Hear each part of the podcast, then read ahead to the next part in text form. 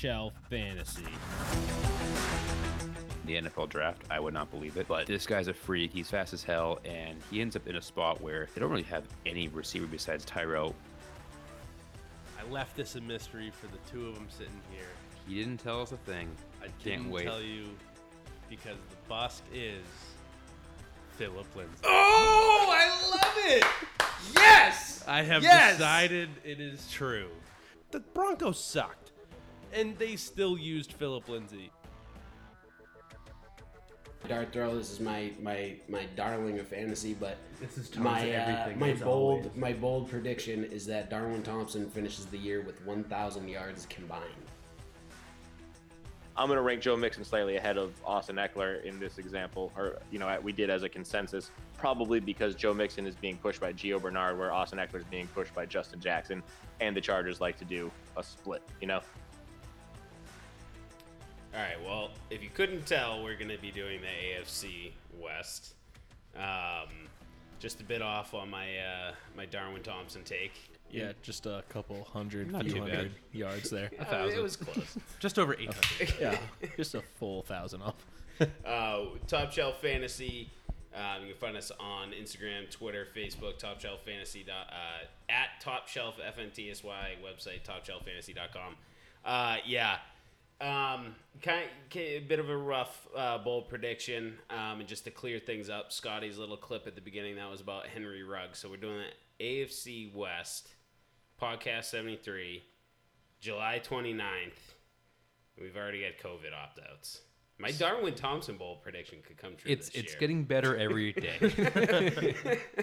um, so yeah, so the NFL, NFLPA, they've agreed to allow players to opt out, uh, basically taking their contracts, moving it to 2021, and giving them an advance on their salary in 2021. So we've already had some players uh, opt out. Um, so we can go around and kind of talk about what the implications are, but it is going to be a crazy like weekend, I think.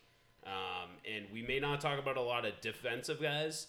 Um, Patriots had six opt out, but those were a lot of leaders of the defense. So a lot, it'd be interesting to see if a lot of the younger guys on that team kind of follow suit and say, "Oh, you know what, my the captain of my defense opted out. Maybe I should too." Yeah, like always, we're going to focus on the offensive fantasy relevant players, but the defensive guys matter too. I mean, at at some level, they affect the offense. If you know you can't get off the field, then your offense is going to suffer.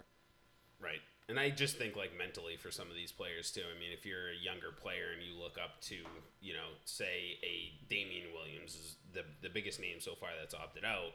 If you look up to him and go, hmm, maybe I should reconsider my my you know if he's willing to give up I don't know what is it 2.3 million or whatever his contract is I mean sure it's in the millions you know maybe it's a, it's a little different there so Marquise Goodwin uh, Damien Williams Devin Funchess offensive players that have opted out. yeah, I think that those are the only fantasy relevant players so far. And, Right. And Marquise Goodwin's probably not even fantasy relevant to start because he's kind of bounced from San Francisco where he didn't really show much to Philadelphia on a new team. But um, he, he that's the level of player that is at least the third highest. Um, so I would I would hope not more show up. Um, but Damien Williams obviously is a is a massive factor. Uh, CEH takes a big bump.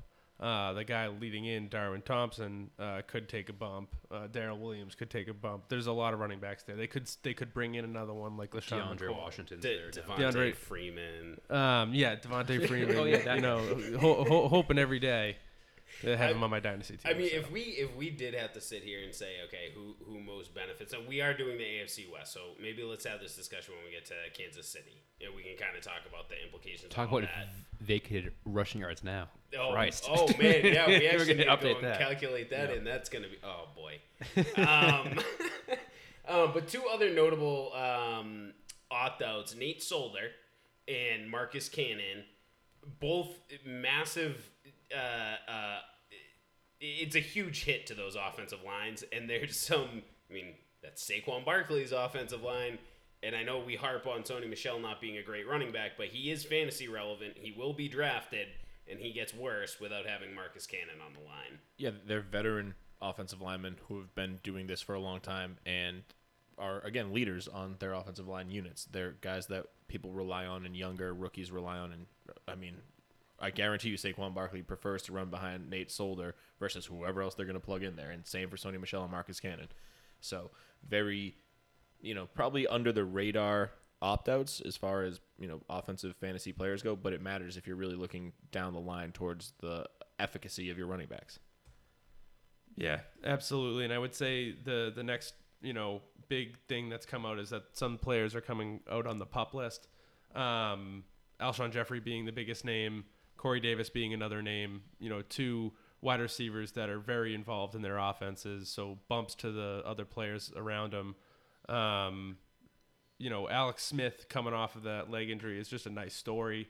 Uh, I don't know how Quincy Enunwa is listed here on the pop list, but uh, he, he's he's there too. He he can walk now.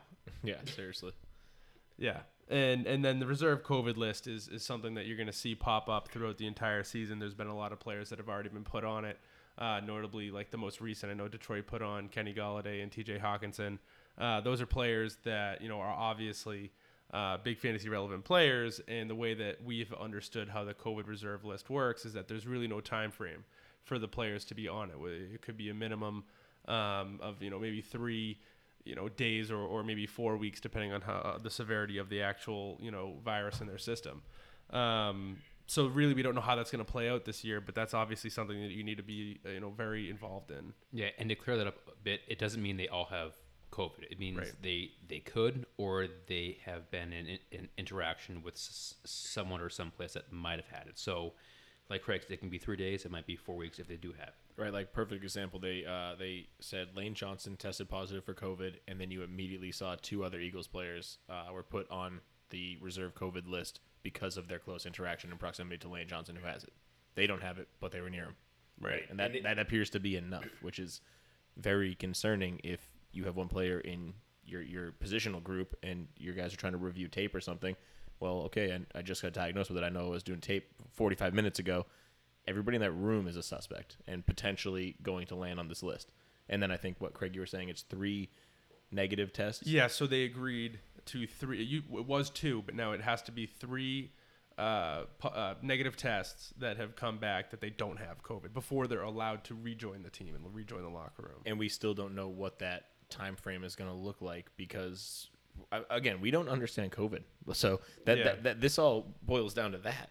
Like we can test 3 days in a row, but is that enough? Why are we quarantining for 2 weeks? So is it we, it has to be 3 tests over 2 weeks now? I'm not sure. I'm not a doctor. Right, and I think what what will be interesting is as we approach, you know, the next really two weeks before draft start. I mean, we've got a draft in two weeks. We've got one in three weeks. Um, you know, if if T.J. Hockenson's still on the the reserve list, it's like, all right, he's been on there for four weeks. Yeah. The hell's going on? Is he okay? Like, Is he still as he- living? like what the fuck?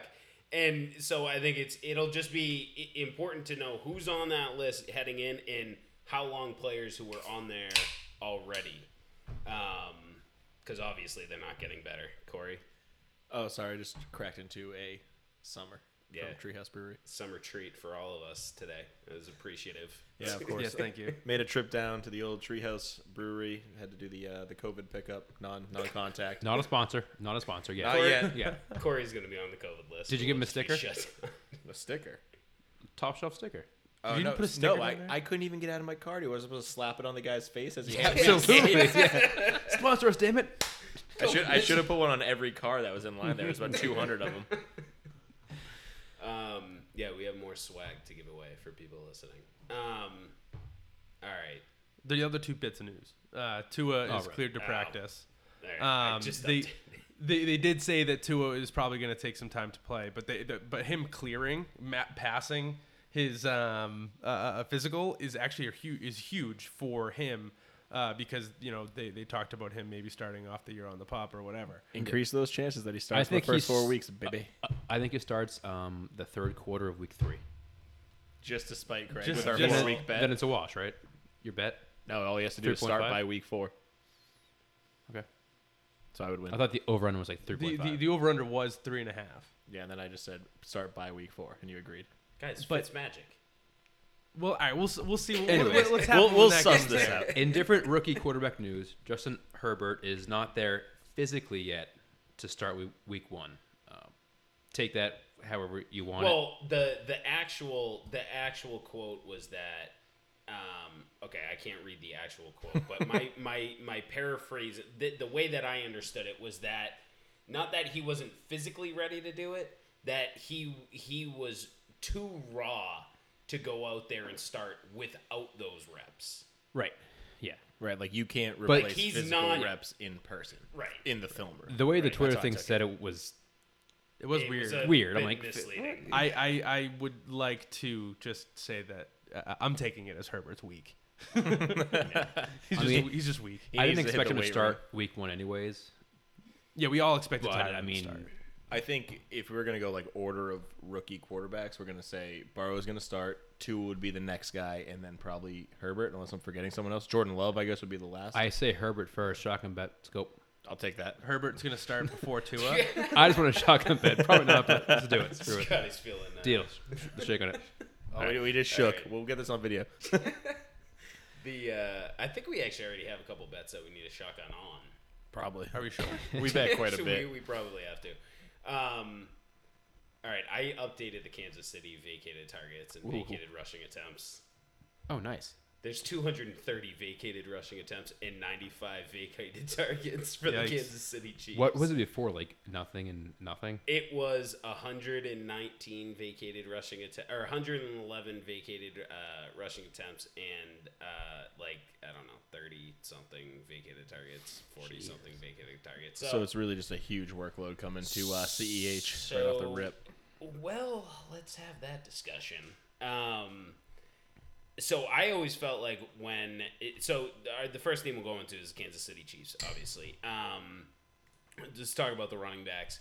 I always felt like the CEH drafting really in the first year, maybe even second year, wasn't going to be a huge hit to Damien Williams. I mean, they they won a Super Bowl with him on the team. I don't think he's a good running back. I mean, I've been very honest about that. But as an NFL team, you win a Super Bowl with this guy, it's really hard to say, hey, we're going to take the 111 rushing attempts we gave you and give it to somebody else. But now Damien Williams is saying, nah, nah, go ahead, give my 111 to somebody else. As a veteran, leaving and opting out and going, yeah, no, here you go, kid. Where in the biggest thing, it- it's I mean, he's not competing for his job, but he's in a split backfield now. I think with a first round pick. If he opts out this year, there's a chance he's never going to be a starter on any team in 2021. Yeah, yeah, he's not Christian McCaffrey op- opting out. He's not like, okay, I'll take a year off and I'm going to return to my job, and No, here yeah, it is, and I'm going to play a ton. fighting to keep his Yeah, spot. you might never play football in this league again. Yeah. Right. But he's getting 2.3 million dollars no matter what next year. Hey, beautiful. Because they picked up his option, and I believe what the NFL has said is since they've already picked it up next year, it's already guaranteed. Or do they regret that, huh? yeah. Whoops. So that is actually an interesting caveat. If they extend or whatever, they, they, they opt out and they owe this 2.3 million, like that's a guaranteed contract for next year. What if they cut him in camp next year? That's just a no, he still gets that he money. still, Still- gets it. still yeah. guaranteed. So it's just Yeah. dead cap. Sweet. because when they pick up the option, it becomes official. It That's what becomes we like to call a good deal Yeah. for a running back that's not that good. Yeah, and it's it's just interesting because I mean, where where does CH now fall? I mean, is he a top ten? Is he a first round pick? Oh, he's he's up there. He's mm, close. No, he's I a mean, second round. I had him ranked 14 before. I, I know I had him ranked a lot higher than you guys. Um, I just think it was just on that train to start, but I'd keep him there, maybe move him up to 12. Um, Yeah, I would take him on the back end of the first round or on the turn if I was a late pick, uh, right around there. I would take him anywhere from 10th overall to 16th overall. I'd have no problem with that range. yeah, I move him up significantly in the area of the Le'Veon Bells, Melvin Gordons, Leonard Fournettes.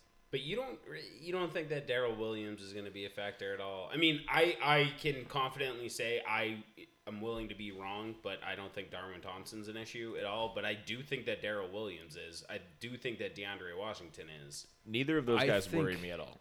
But if they bring somebody else in, I'm very, Right. very worried about whoever that is. They Yeah. don't, but with 230 vacated targets, I think one of those guys will be used in a way. Um, and like Tom, you said before, if if one of these guys flashes, Andy Reid's going to use them, Yeah. regardless. And and Andy Reid has already put out that quote that he he thinks he's uh, shoot, I forget the name of the player, but Brian Westbrook. Brian Westbrook. I think he's better than him. So, i i and we all know Andy Reid is is typically a, a, a you know take away the last couple seasons, but typically a, a one running back guy. I was literally just gonna say that. Like, there is a high chance that he just says Ceh is my guy, and I'm gonna ride him. Right. There, like Yeah, that, I that is mean- a, a very popular school of thought and a very likely outcome for this season. Yeah, I mean it's just not consistent with what they did last year. Yeah, but only his last one year. Super Bowl win. Right, exactly. He, and he might mean- say, "Oh my goodness, I switched up my uh, my approach and I won a Super Bowl. Maybe I keep doing that." Hmm. But I think that Super Bowl might largely be part of not his running approach. You know, it a might guy like uh, Pat Mahomes or yeah, this uh, guy they just gave half a billion dollars to. It might be him. But Yeah. I mean, Damien ran every play that yeah, that, no, that's true. that day. So You know, and, and and so let, and then let's talk about what you know else the Kansas City Chiefs could do because they actually ranked pretty low in the league as far as offensive touches go. I mean, they were below half, um, or excuse me, the amount of plays that they ran. They were they were below uh, average with the amount of plays. I mean, they just capitalized on every play that they had. Mahomes only attempted 484 passes. I don't know that they have to throw it anymore, but I mean, what if they throw the ball 600 times this year now? it's dangerous. I mean, the big That's crazy. the big plays are the Mecole, Hardman's, Tyreek Hill, deep down, sixty yard catch touchdowns. But I know he missed four games, kind of four and a half. Um, Yeah, that that number's a little bit skewed because of his missed time. But like Tom said, I, I think that that for sure can go up. Oh, it, it, it should uh, with with the running losing some of that running. yeah, I mean, so let's see. Combined, they passed about 575 times. That's that's right. Yeah, I mean, Plus, you have to think it- they, it- they it weren't could playing very well over- anyway. Their defense is also trash, so you this know could they. be crazy. The, the, that's what, there was actually one point we were saying like Kansas City's gold for fantasy football because their their defense is trash. They kept trading things away. They get kept cutting them and then just kept loading up on offense or signing players on offense. Oh yeah, you see teams that they get up kind of big-ish, maybe 21-7, and then they start running the ball and pounding some clock and calling it a day. That doesn't happen for the Chiefs because their defense consistently gives up Exactly. 30 points a game. Every playoff game, they were down by twenty one or fourteen every time. Right. They and gave up a ton of points to the back. Patriots with an anemic offense. You know, it's like these guys are just they they don't even care. They're just trying out a high school football team on defense and saying, "Pat Mahomes, can you score 50?" Right. He's like, "No problem, I got you." Right. Well, they gave him all the money too, so it'll be like that for the next 10 All, years. all the money. The whole Oh, the whole money. Like, hey, Damien, can you opt out, please? We need, We need some of we need that money. everything. we need a little bit extra. Promise I'll bring it back. Pick your Um, Tyreek Hill getting 89 targets was was a bit shocking. So he was actually the third highest, right? I don't think anybody expects Sammy Watkins to continue to get 90 targets. Travis Kelce's probably still going to be the the number one target.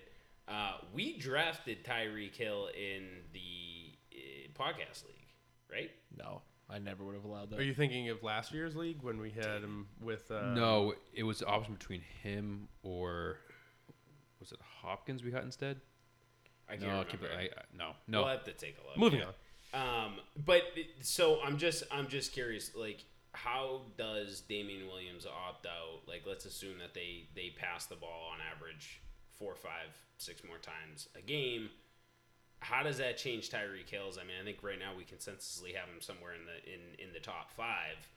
Are you willing to say he's better than than Davante Adams now? I mean, would you take him over Davante Adams, knowing that there's a a enormous amount of plays that were done on the ground now that could potentially go to the air?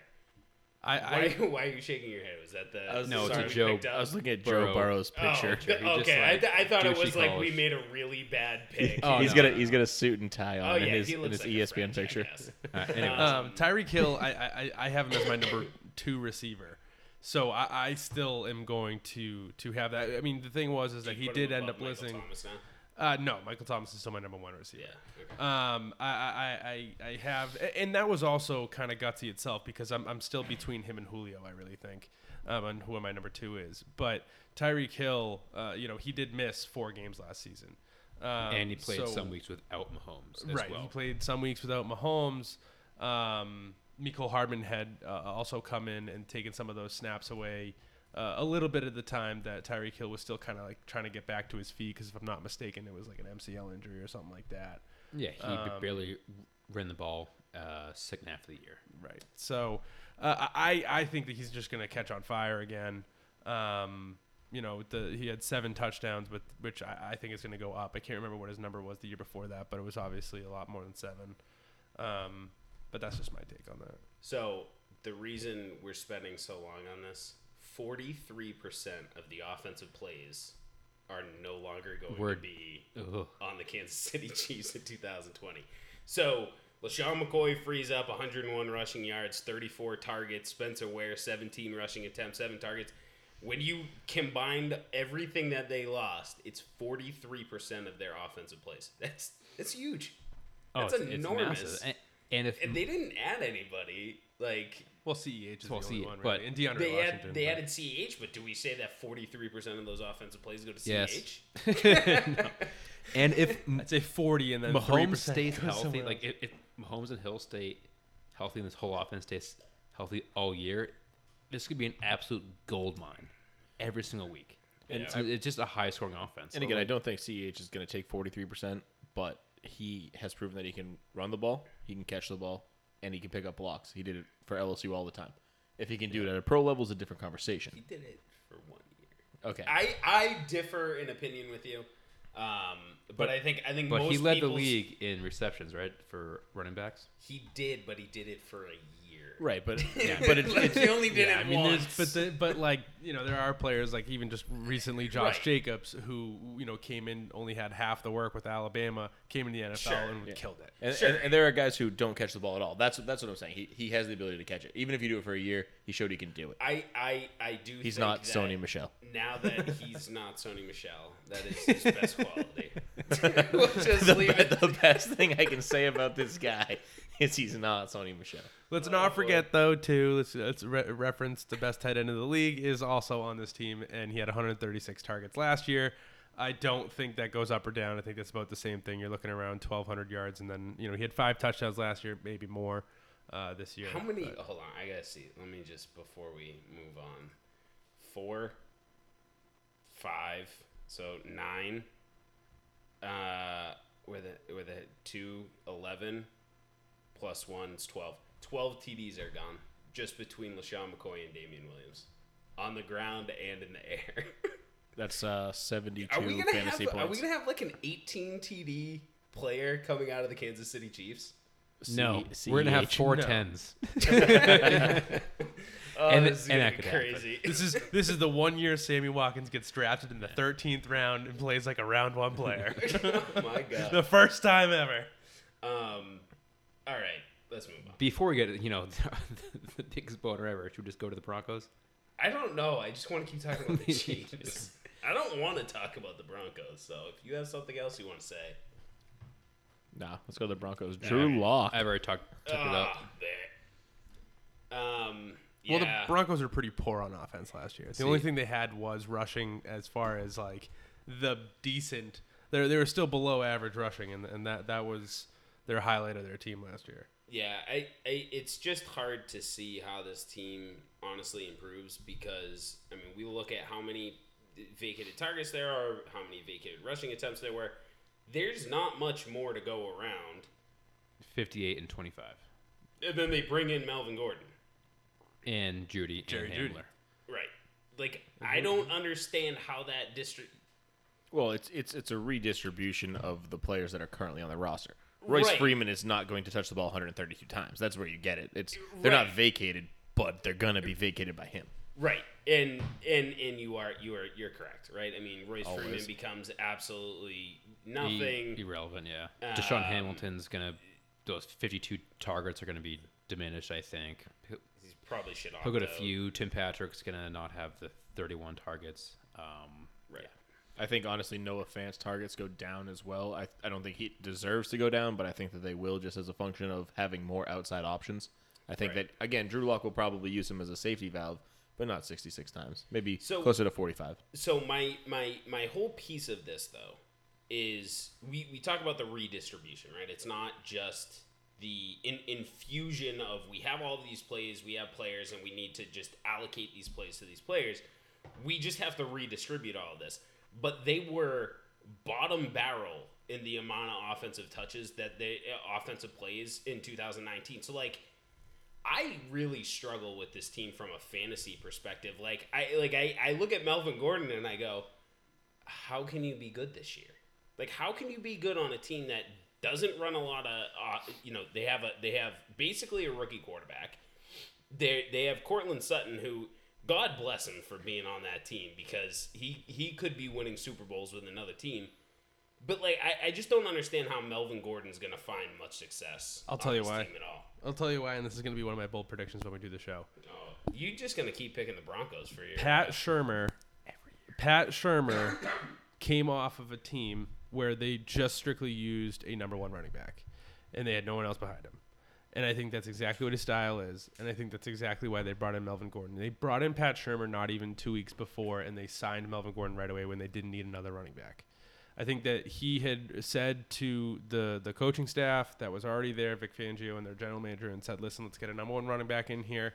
It'll open up a lot of things for your passing game. You have a guy like Drew Lock who has a strong arm that can go deep, and Courtland Sutton's a, a deep threat type of wide receiver. I think putting more effort into the running game this season with just a good running back like Melvin Gordon is."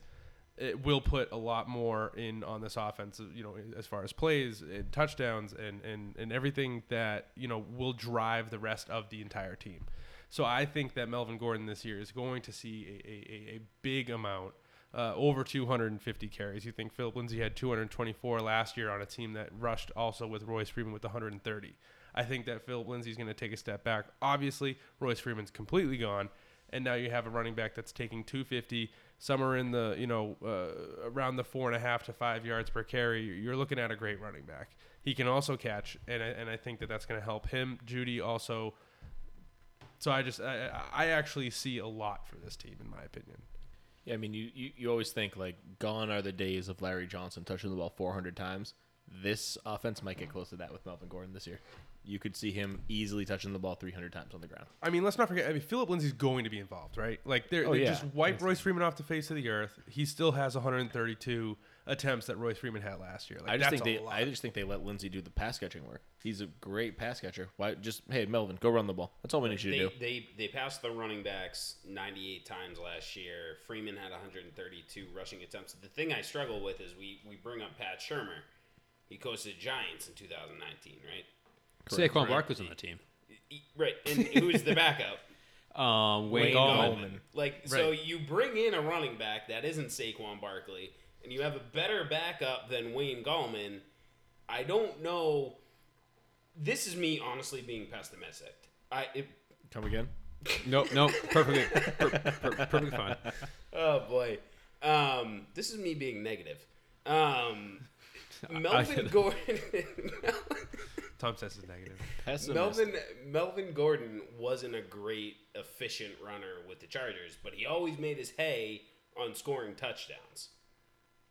His team didn't score a lot of touchdowns with the running backs. You know, like I don't know. Yeah, but you know who else Pat Shurmur was a coach for?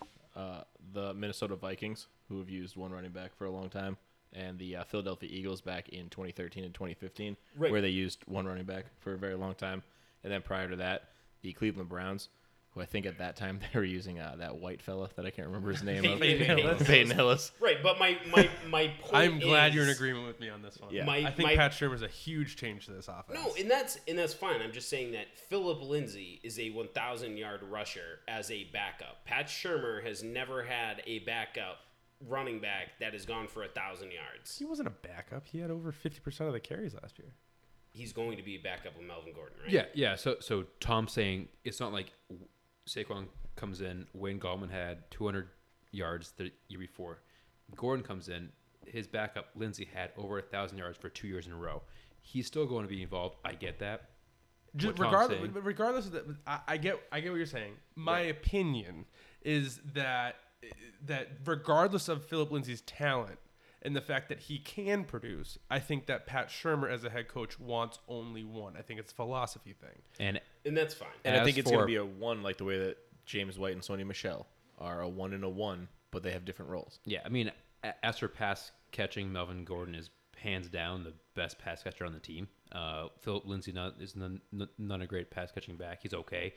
Royce Freeman had more targets, m- more yards. l- Well, yeah, last that's year. that's the thing. Melvin too. Gordon had more targets in four less games than all these guys with Austin Ekeler. Well, I think that's a function. And I think of that's the why they're Charger bringing him- offense too, though.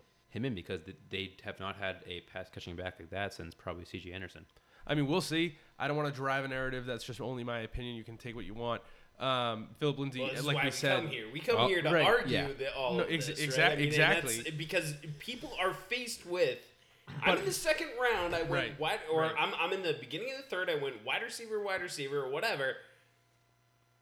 Melvin I- Gordon. Melvin exactly, Gordon. Exactly. Going in third. I- I- and I completely agree, and I, I have confidence in it. I obviously want to see more uh, what what happens. Um, I wish there was a preseason to see, but but I, I guess maybe I, mean, don't even know if wouldn't the tell us media. much. I don't think, but I don't know what the media is even Yeah, I able mean- to see practices, so we'll, we'll, we'll see what actually we're shot shot in the dark on teams with new guys. But um, you know, obviously the big you know addition on offense in this team as well is Jerry Jeudy, which I think is in for a, a decent to above average fantasy year. I think he'll you know definitely be able to produce, put some flex value out there. I don't I don't have high hopes. I don't know if you guys do. I think he's gonna struggle to to see hundred targets. Um, but I think that everything that you saw from DaeSean, Tim Patrick, this this Fred Brown fella who's on here. There, there's a handful of tight ends that got in the mix.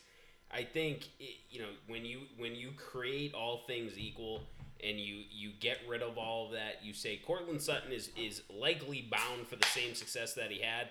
Take everything else and and likely give a majority of it, eighty percent of it, to Jeudy, and that I mean that equates to about eighty targets. And what he can do with eighty targets is probably gonna be really scary. Dangerous. Yeah, and I mean, again, this is 80 targets after you factor in that the defense is probably looking primarily at Courtland Sutton and making sure that he's probably double covered after what he's done the past couple years. So those 80 targets might be fairly open, which is a fantastic, uh, you know, outlook for a rookie wide receiver in this league. I mean, they often come in and, and, and struggle, especially when they're the high profile talents like a Jerry Jeudy. So I'm not necessarily worried about his production. I am like like you said, I don't disagree with you, Tom, at the the 80 80-ish targets. I think you're probably almost close to dead on with that. If he gets more, great. But I think his production with those 80 targets is going to be fairly big. the thing is, is yeah, he's he's a polished Yes. receiver. Like he was, and, and talked about before the, the NCAA season even started last year was that he was one of the most polished receivers that, that that scouts had seen. Now, granted, there's there's obviously been more upside wide receivers that have come in in the past. Um, y- y- you know, like a DK Metcalf or or a Mike Williams.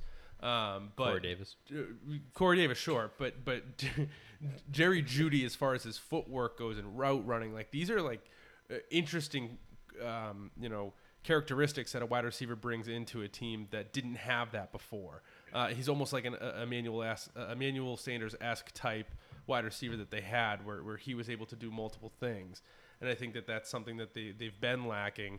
Um, and I think that, like you're right, like even with the 80 targets, he's still going to be able to do something with it. Well, it's wild to see a team that has two of these guys as well. Because Courtland Sutton is a polished route runner. He runs short, he runs medium, he runs deep. And Drew Lock will throw the ball at, at, at all of those. He doesn't care. He just chucks the ball. He's, he's not out here to worry about playing time. He's just chucking it. Now, if you have two guys that are doing that, even better. Courtland Sutton, you want to run? You want to run uh, across the middle for a minute because Jeudy's going to go deep. Flip it for the next play. The defense has no idea what they're looking at. It really compares to what they have going on in Cleveland with Jarvis Landry and Odell Beckham. And how does Drew Lock comp to Baker Mayfield? Baker didn't have a great year last year. Drew Lock was fairly new. Can he take a, a bigger step forward than Baker did? Hopefully, and if he can, you got two decent wide receivers right off the rip, and that's a that's not a bad outlook for your season. Yeah, I definitely think this this team has a future. Uh, they're obviously extremely young, uh, extremely new, um, but I, I think this team definitely has a has a bright future. And a pretty good tight end too. So Right, yeah, and can't Noah, Noah Fant. Fant is a big Right. is a big big thing this year. I think a lot of people are rising on him. Um, And Jeff Heuerman's not bad either. I mean, he gets downfield. He's a, he's a deep vertical uh, stretch field tight end who can also block. well, not to mention too Those that they, blocking tight ends are like the fullbacks to you. Oh, I love Oh, him. I mean, um, You get a linebacker out there. the biggest addition for the run game is Nick V- Vannett from the Pittsburgh Steelers. Oh, yeah. Yep. He's a awesome blocking tight end. Not a fantasy relevant, but go on. And unfortunately, and At all. unfortunately, Andy Janovich left. Yeah. Yeah, and then they brought in great. they brought in another tight end that was more of a move tight end too. Uh, I'll butcher his name, but Albert Akudubadayam. You got it. Sure, sure. So he's he's actually he's a high talent, but but Noah Fant obviously is going to you know he had 66 uh, targets last year. I would expect around the same, um, and it was fantasy relevant enough because of the tight end landscape. So that's the- where we are. The and one it was final late question, last season too. uh, It was. He did that. The one final question I have for you guys about the wide receivers is KJ Hamler. New rookie wide receiver coming in. You think targets go to him? He just pushes Tim Bra- and Tim Patrick and DaeSean Hamlin, Diontae Spencer completely out of the picture. You think he's the guy, or do you think it's kind of a mix? What do you think? Nah. So, uh, uh, do you, you gotta? You want to go ahead, Scotty? I mean, I, I think he's a third option, but again, with no preseason, living in camp, um, it might take him a little bit to come in. I know I like the guy a lot, but not the best team to go to for a fantasy point. Right. For Drew Lock and the offense, a fantastic player to have. But um, He's going to be that type of player that's like John Ross, where he just goes deep and all of a sudden gets two touchdowns a game. Maybe if it's early in the season too, people are going to be all hyped up on KJ Hamler, Oh yeah, if he has a big like week one, like a week one. Exactly. Um, everybody spends their but- FAAB budget on him. But like you said, with with not having the preseason and and him being a rookie and things being tougher for them this year, they're going to limit their route running ability. And and he is a burner where he you know he runs a post, a slant, and maybe a few other things, and and that's what they're going to stick with until about midseason, and we'll see what happens then, and we'll know the answer. But he's not going to be fantasy relevant, but he is going to be that type of John Ross player that just all of a sudden pops off for a game. Yeah, I completely agree. I mean, like you guys both touched on, the lack of camp is just going to be huge this year across the board for rookies. Yep. The Raiders. We'll get onto the Raiders. New stadium, Las Vegas now. yeah, sorry, not Oakland anymore, Vegas. I'm going to mess that up for at least two more years. I think everybody. Honestly, I said the same thing in that podcast that I, I was looking at for Tom. Said, "Screw it, it it's uh, it's still O- Yeah, Oakland for two years." 100 Same with the Chargers. They're just going to be the Chargers forever. I'm not going to call them. They're San Diego. I still can't get over that one. I still say San Diego. It just seems weird to have two LA teams. If you told me, hey, Corey, do you want to go catch a Chargers game? I would meet you in San Diego. hey, I'm Wait, here. where's Where are you? Oh yeah, it's been 4 I'm, years I'm now. looking for you. I'm in the stadium. There's nobody here. It's actually weird. They flex this Everyone's game? here. It's Yeah. falling apart. We're- Dude, you said you got a ticket next to me on the flight. yeah. I It's drove San past Diego. that stadium last year. Just sad. Oh, yeah? Oh, yeah. Just like a, I don't even know what to call it, like a vacated group. Oh yeah, gross- just mold. It's just Just sad face. kind of like the Raiders. But Um, But their stadium is well, gorgeous. I, I was actually just gonna bring like a, a very positive note to the Raiders. sorry. um, so they didn't run a ton of plays. They were 24th in offensive points scored, but they were 11th in total yards, 9th in, in passing yards, and 13th in rushing yards. So they were above average in passing yards, rushing yards. I mean, Derek Carr, say what you will about him. He passed for 4,000 yards, 21 TDs, 8, eight interceptions, 70% completion rate. Josh Jacobs had 242 carries, over, you know, close to 1,200 yards. I just feel like this team didn't score a lot, but they did fine everywhere else. well, that is so an important team, thing. If this team starts scoring a lot, right? But like a lot of that just could be a function of freak things happening. You know, you're inside the the end zone, and I mean, Carr put the ball on the ground quite a bit. I mean, there there, there could be a ton of different variables, but like if you're succeeding in in two areas of the game, passing yards and rushing yards, above average a- a- uh, across the league. You have a quarterback who, for the most part, isn't making too many mistakes. I mean, a twenty-one to eight interception ratio, twenty-one TD to eight intercept eight interception ratio. That's pretty standard across the league. I mean, it's not like Derek Carr is blowing things up for them. If this team scores more touchdowns, somebody's going to be a huge beneficiary. Like I, there, there's a big sleeper somewhere in this team. I think uh, in 2020. So Yeah, I- no. So I, I, I just want to say I, I, I agree with that because of this number here, and it's it's because uh, fantasy football drives a lot of opinion on what type of players are. Seventy percent completion rate for Derek Carr. That's great. It's 10% higher than Tom Brady last year. yeah, Yeah, that's pretty phenomenal. That's great. And and it was 513 attempts too. It's not like it was in that 400 range. Even he had technically more than Pat Mahomes with with his missed time, but still in that area. It's nine percent higher than your QB. What six? Josh Allen, QB nine. So like like Could've you been said, right up there. and and it's a time of possession thing, I think, uh, for the Raiders, and and they do like to uh, you know coin the phrase "pound the rock" um, with, with, with their team, and I, I think that that's what they like to focus on, which is something that I was trying to say about with the Broncos. Is you focus on the running game, more things can happen. Obviously, they had nothing to pass to last year. Um, you know, Tyrell Williams was really the only one. Darren Waller, um, also who was you know just he's a tight end. You know, there's there's only so much you can do with that. Um, so this year adding in Henry Ruggs, I think is, is, is a is a big deal. I'm all over the place here, but um, Calm down. It's all right. I, Tiki. bla- I blacked out. Like, I, am well, I'm, I'm just pointing I'm just pointing out that Derek Carr could be in for a better year, and someone could be sitting mid-season going, "I need a quarterback to play." yeah, well, Do I I take Derek Carr? so I, I'm I'm gonna say right now I don't think Derek Carr is ever gonna be a fantasy option. What I think Derek Carr can be is a viable quarterback to make multiple Raiders fantasy relevant.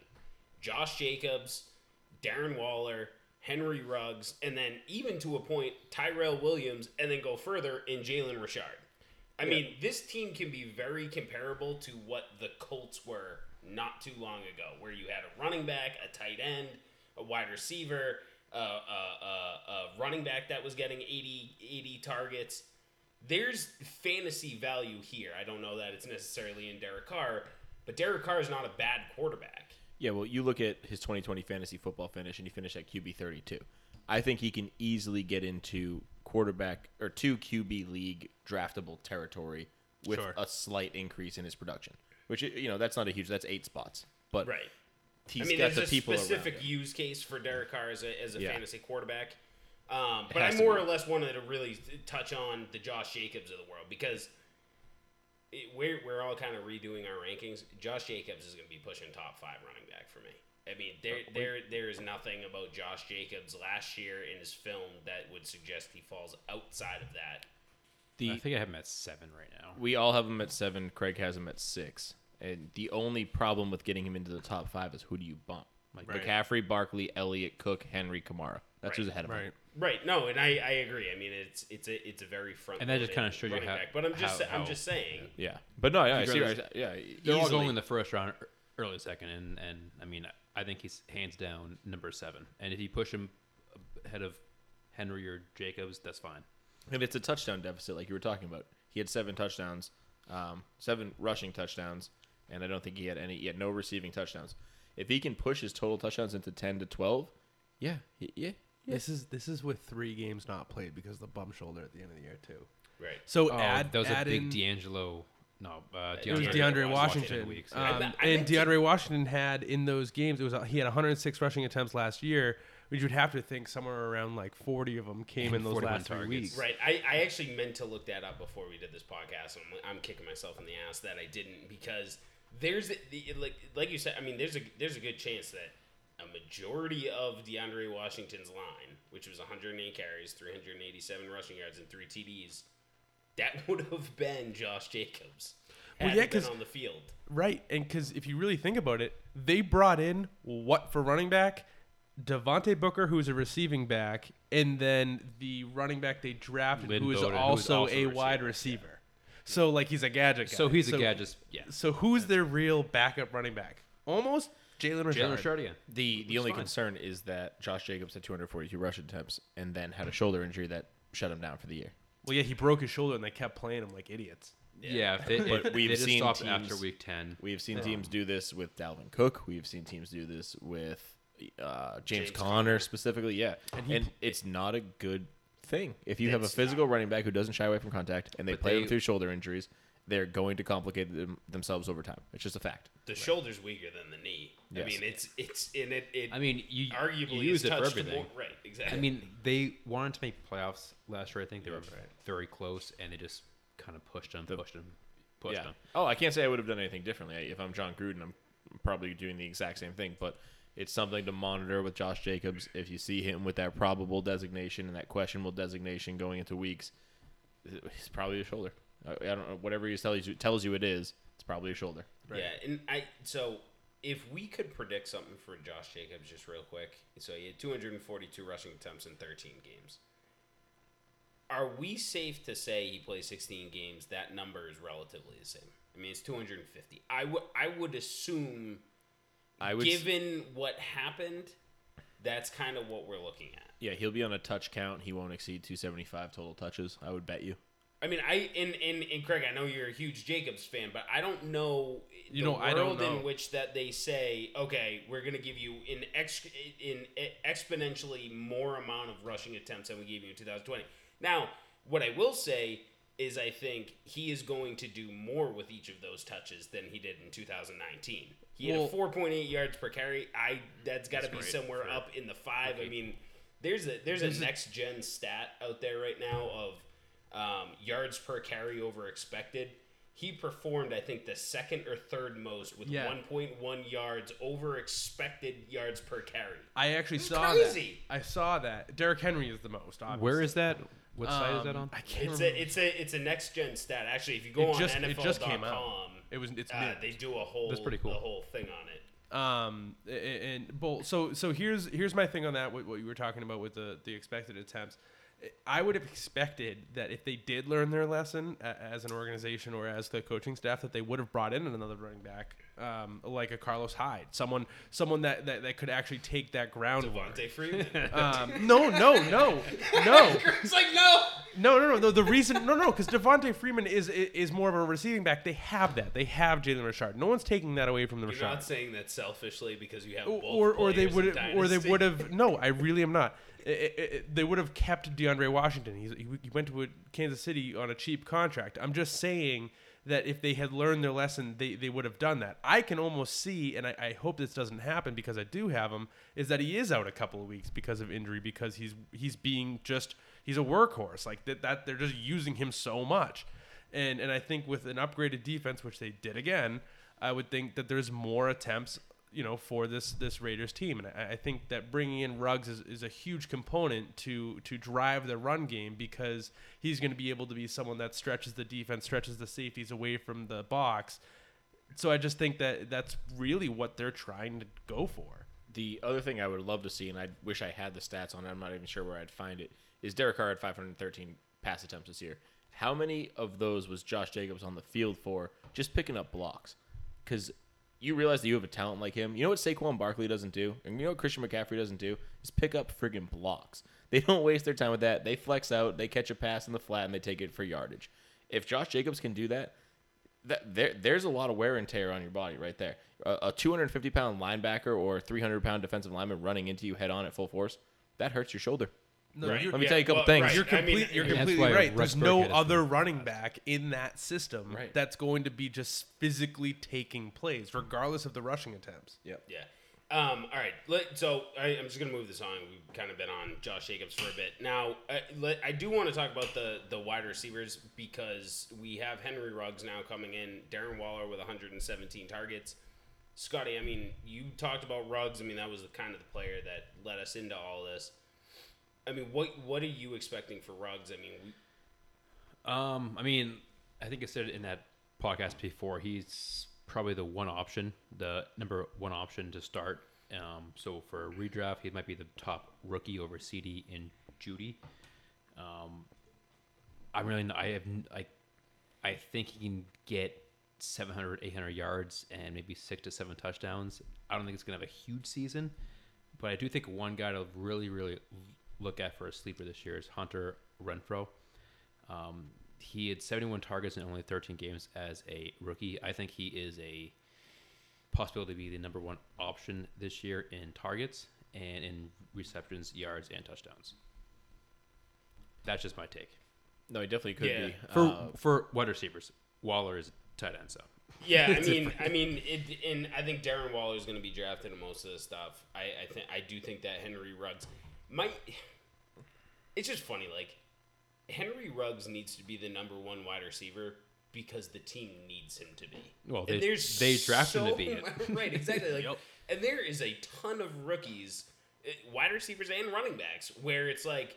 We need you to be our number one right now. Ceh is forced in that role, and Henry Ruggs is forced into that role. We need you to be the number one. I think Tyrell.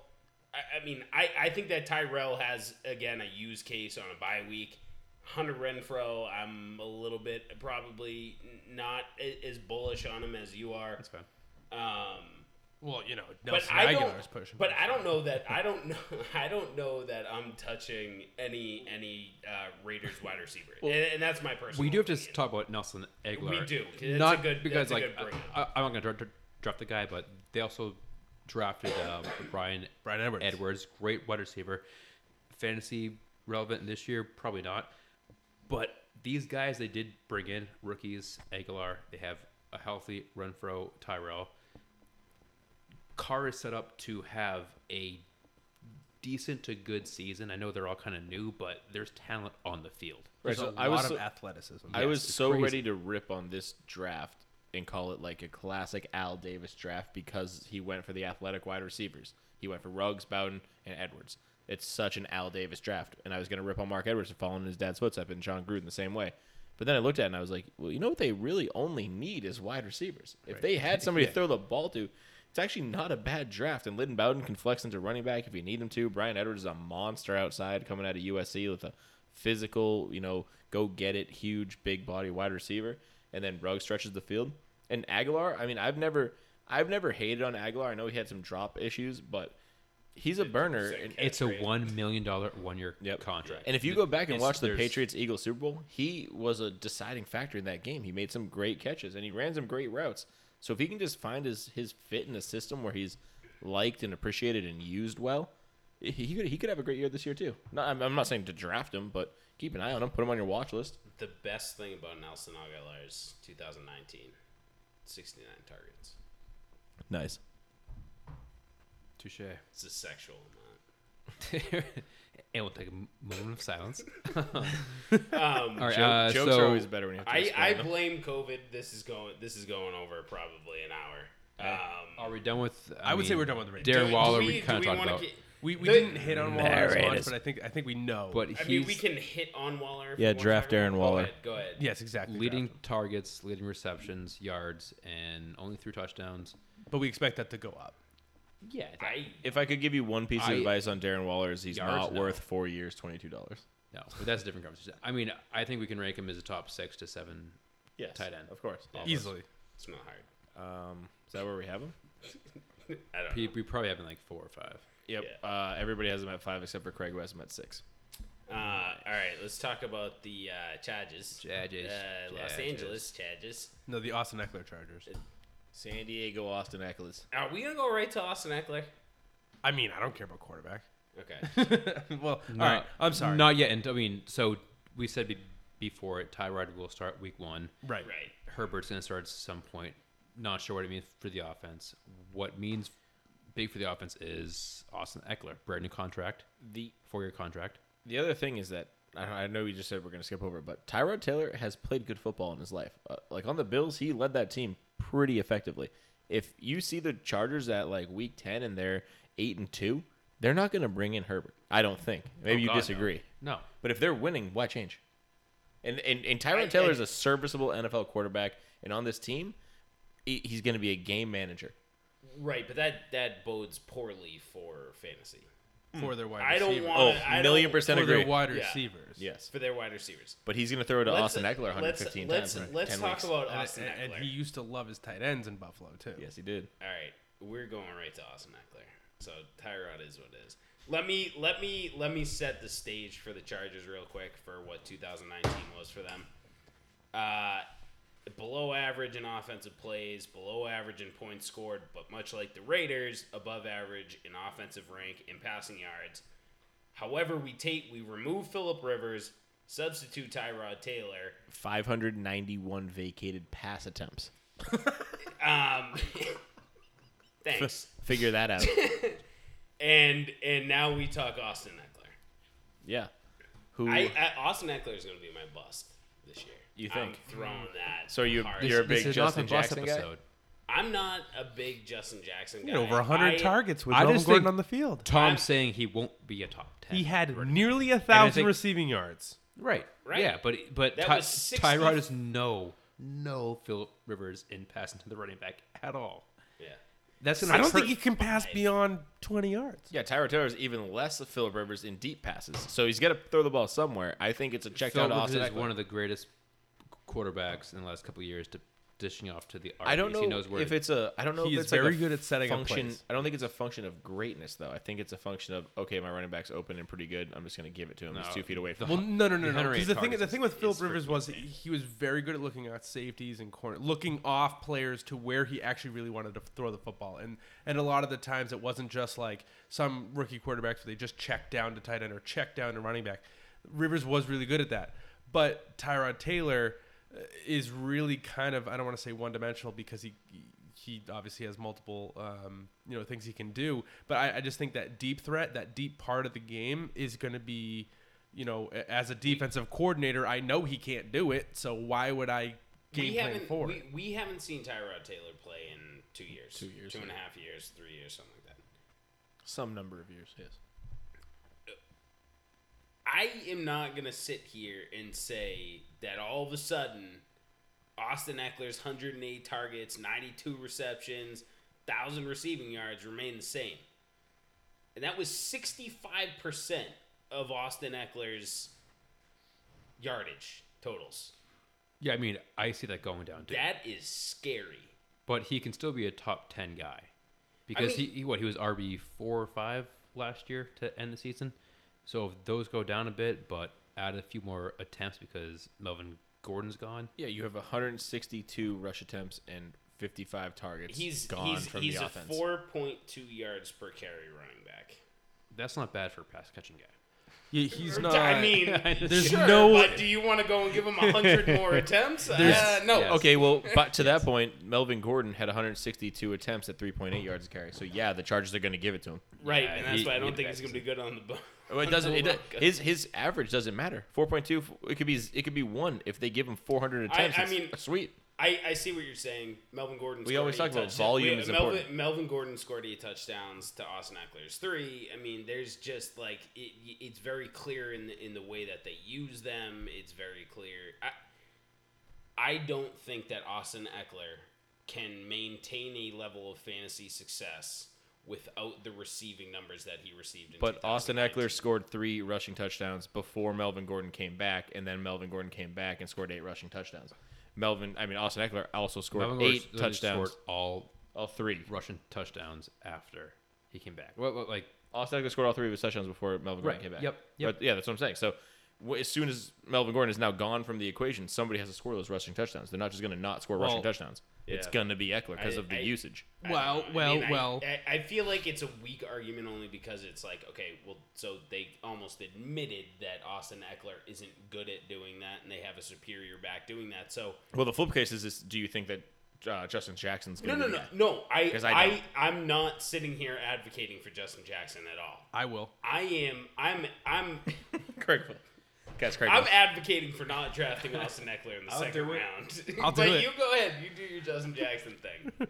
29 rushing attempts, 200 yards. Six point nine yards. 6.9 yards per carry, So seven sexual. Nice. I mean- sexual. you can say the right same thing with Jordan Wilkins of the Colts. He he had o- over six yards per carry, but on very limited. Very, very limited. Garbage but, time But again, it was seven games. So, y- you know, he was Yeah, a but- rookie last year with No. no third string rookie. no last no year. he he was not. This this, he, this is his th- third year now. So he was a sophomore last year. So math wise, that's four carries a game. Yeah, no, but what I'm saying is, is obviously that's going to be an uptick, and and with obviously the you know absence of Melvin Gordon in the beginning of the year, Austin Ekeler's numbers were a little bit skewed in, as far as rushing attempts um, and targets, but you know now Melvin Gordon's not there. Uh, Justin Jackson is going to take take work. It, it- it's going to happen. He's going to get over 100 rushing attempts. Like it, it's going to happen. Tell me otherwise, and, and I, I'll say you are a Well, fool. they they drafted jo- uh, Josh Kelley, who scored 12 TDs. Josh One Kelly's of- been on the team for like three years. No, he's Ja- been on the team. he's team. a rookie I, that they. I think just you're drafted. you're you're switching Justin J- Jackson and Josh Kelly at big time. Joshua Joshua Kelley. Josh was Kelly's the a rookie rookie. running back that they Okay, just drafted. Joshua Kelley. Sorry, I'm thinking of the Kelly, Kelly. So the John Rams. Kelly for the Rams. Okay, so everything Um, Craig just said about Justin Jackson cut out of this podcast. Is that No, what I'm absolutely hearing? not. No, he just Okay, mixed all up. right, no, okay. he just mixed No, up Kelly just- for the last two seconds. He S- just, Sorry, mm. I have the wrong running back, Kelly. God, no. Justin Jackson is a great buy. I don't care where you're going to be drafting him after the tenth round. You should be drafting this. Guy. But that being said, Greg, I will disagree. with you. I don't think he's gonna have 100 rushing attempts, but I put him in for like 80. shotgun bet. Deal. Another one. Okay. Oh, I mean, yeah. So you said 80. I said 100. We'll I- do it at 90. I do see Justin Yeah, Jackson ju- rushing attempts, though, not Rushing not passes. attempts. attempts. I do see Justin Jackson being a flex play uh, throughout Rushing the season. completion. Craig's gonna have a third. What else could the attempts be? uh, I mean, uh, pass, pass, uh, targets, receptions. There we go. Receptions. So Sorry. total Touch- attempts. You're, you're talking about touches. I didn't want Okay, touches, alright, yeah. Okay, I gotcha. All right. So Regardless, I, I say rushing completions.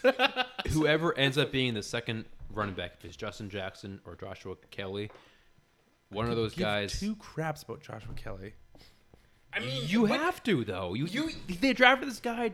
Sorry, because there's of no that. there's no comment here, but I don't think they drafted him. I think he's an undrafted free agent. No, he was drafted in I think the third round. I had no freaking no chance. Um, Anyways, I do think Justin Jackson is is the second back to Ekeler. He is a flex play throughout I- the season. Not a high flex play, but you know a bottom end flex play like Carlos Hyde was. I- Out of mean, I- UCLA. Get I- out of my face. I agree No, with was that. I agree with that in the sense that yes, Justin Jackson can be a flex play, He's drafted in the fourth but round, if pick Justin, 112. okay, let's get off the Joshua Kelley thing. If Justin Jackson is a flex play, Austin Ekeler isn't a top ten running back. If if Austin Ekeler is a top ten running back, he does not allow the running back in the same offense to So be a flex Tom, play. last year Austin Ekeler was RB one, with Melvin Gordon being a high end RB two. Yes. All, all we're saying is, is Ekeler stays the RB one, and Jackson is now a back end RB three. yeah, I agree. yes. that, that's and there. I- there is a world have that that, that, that does a- happen. I have a hard time advocating for, Especially Austin with as being- quarterbacks as- they as don't know about. And Tom, I totally agree. back. We we just don't know. I mean, if it's Tyrod, if it's Herbert, if Herbert comes in, he might be w- way worse, way better. Well, yeah, I mean, it's a different conversation yeah, who with knows? Herbert. We don't even know if it's center, a yeah. We don't know if it's a bump or a, or a or a or a or, knock. or or a knock, right? And I mean, we have news that he's not, so I mean, we have to use the two and a half year Tyrod thing. Uh, thing. Um, all right, let's talk about Keenan Allen, Mike Williams, Hunter Henry. All Um, all huge hits without Phil Rivers. I think we're all in agreement. and I agree. Um, are all three Without? So- Losing Philip Rivers is a hit. Oh, if they've been like No, hit, yeah. nail in the coffin, like, No. or like start That's. Their careers are over. Um, I mean, he had a hun- Yeah, Keenan Allen had big hits. 150 targets last year, over 100 receptions, I, I, and only got 1,200 yards out of it. Right. I don't. I don't think Keenan Allen can duplicate what he did last year. Absolutely not. no. So I say that every year about Keenan Allen, and then every year I'm wrong. Like he is one of the more consistent guys, though you don't think he is. He don't uh, know. unless There's unless been- he's hurt, he stayed healthy times- the last two years. It's like the first half of the So season, Keenan Allen's technically he's- terrible, and then the second half of the season, Keenan Allen's like the best wide receiver that's ever played. or vice versa. Yeah, Right. it's either one of the halves. Yeah. But technically, he's due for a season-ending injury, so just look out for that. Not sure the physical targets or receptions that he's going to get. I think that the actual receiving game in this offense is going to struggle. Um, obviously, he's a number one wide receiver on a team, and he's going to some be somewhere around that wide receiver one, wide receiver two cusp. But I don't see him higher than that. He was wide receiver eight last year. Just had a Yeah, I mean he he has been consistent, but he has always had Philip Rivers. So I mean that's, that's right. Yeah, the you mean you take away the, the the quarterback that you've had for your entire career, and this season's a giant question mark. Which again, I think typically I draft Keenan Allen like late two, early three. I'm pushing him back to like the fourth round. If he's hanging out there, I might take a flyer on him just to see what he can do. Yeah. But I'm not super confident in it. I'm definitely not reaching. Which it is at all. which is not usually what you'd say about a wide receiver eight. You'd think wide receiver eight, so second second round, maybe even maybe push the first round if you're you get a wide receiver run. Yeah, and and and Mike Williams took a big dip last year from because his biggest thing uh, two years ago in 2018 was his touchdowns. right. He had 10 touchdowns and now he has two last year. I mean, Right, still a thousand yards, but twenty yards per reception is crazy. It's nuts. Yeah. I So mean, actually he, he's- he had the knock going in 2019, like, oh, you didn't, you couldn't get it over a thousand yards. And it's like, all right, yeah, no, I put up a thousand yards, but, But no two touchdowns. No touchdowns. So Keenan Allen's It's actually like make been up your mind, dude. healthy for three straight years. I didn't realize that. I thought it was only two. wow. And 209.5 fantasy points last year, which is a wide receiver eight finish. 211.6 the year before, so call it a wide Right. receiver eight finish. And then 233 two years ago. Right, and, and Call it a wide receiver five so finish. I, we all agree with you. Like I think I'm just Keenan- saying his, his think- consistency was stronger than I thought. I didn't Oh, think he was I- that consistent. 100%. And I think he's one of the most talented wide receivers in the league. He thinks so too. If you checked his Twitter feed, Fantasy, recently. recently, yeah, he's you know called what? Actually, everyone the, the fact that he called them all out, I'm kind of like, ah, he, he might have a point. Yeah. he goes, he goes, yeah, you might be faster than me, but I'm better than you. right. Um, but it, it's just he's he's been consistent with Philip Rivers, and now we get Tyrod Taylor. Oh yeah, Um, huge question if, mark. if he can get the ball as many times thrown his way, I think that he has a has the ability to replicate this. I just don't know that that's he will get the, the target. plan. Yeah. Um, I don't think that Mike Williams is a fantasy option. Very late, I think you take a shot on him. But Hunter Henry, guy that I know, Scotty, you you love Hunter Henry. I think everybody loves Hunter Henry. Everybody's wanted him to do well. It's like, okay, you're finally healthy. You had a good season last year. Now you get Tyrod. Like, Yeah. what do we do with Hunter Henry? I mean, and, and I think this is the last guy probably we Yeah. talk about. But Again, tight end landscape. He's probably a top five or six in our rankings, but um, I don't know if it was Dowser Craig that said it before. Tyrod has had great years with tight ends as well. He focuses on the tight ends. You know, he he's the mobile quarterback that can dump it off to the tight end. Um, I, I think he's safe as a top five or six tight end, which of course, after the top six is not saying much, but um, a very safe blanket. Yeah, he's he's in that tier that I'm not reaching to get by any means. Um, if he's hanging out seventh, eighth round, maybe maybe start looking That's at him. where we've been Yep. seeing him going in, in drafts is around that area, and and I would absolutely agree. Even with the injury concerns, he's he's the next best guy. Yeah, yeah, yeah I'll take him over all the crap that's out there. Yeah, you just you Um, really just look at the the top couple guys, like you know Kelce, Kittle, Ertz, and then after that you're just waiting. You know, see when a guy goes, and then you start thinking about Hunter Henry. And when you see another guy go, okay, now really Waller goes off the board. Now you're like, okay, Hunter Henry. Right, When and you- I and I think that's kind of the tier that you kind of start looking at them in is is Waller and and all them. Yeah. Um, all right, let's do a recap real quick Recap. of everything. Recap, recap, recap them Boobies. Um, Kansas City Chiefs, absolute gold mine for fantasy. Pat Mahomes. Um, I almost I almost said Damien Williams, but Right. he, he opted out. So uh, Pat Mahomes, Ceh, Travis Kelce, Tyreek Hill, Easy. I think Mecole Hardman late, but Mecole Hardman. as for the guys to definitely get, Yes. you know what's those four. wild? All four of those guys are all gonna go now before the fourth or fifth round. early. Yep. fifth or fourth round. That's gonna, that's Yeah. gonna be wild. Uh, there's gonna be four. Ch- okay, uh, Denver Broncos, uh, Melvin Gordon, Courtland Sutton. Jerry Jeudy Jer- I I put Jerry Jeudy We in there. draft Jerry Jeudy, Noah Judy, Noah Fant, later. and that, that's that's Drew Lock, a late quarterback and two quarterback leagues. Two quarterbacks. in, in two quarterback leagues. And I would I would take Lindsay if he's hanging out late. okay. So and then Lindsay late. So I think I think really the primary fantasy options: Courtland Sutton, Melvin. Melvin, I think Fant's a and top then 10. everybody else is kind of in fan in I think Fant's a there's a lot of middling tight ends here. Uh, Raiders, Josh Jacobs, uh, Ruggs, Waller. Yes. There's a use case for Hunter Renfrow, for Tyrell Williams, potentially Derek Carr in two quarterback leagues.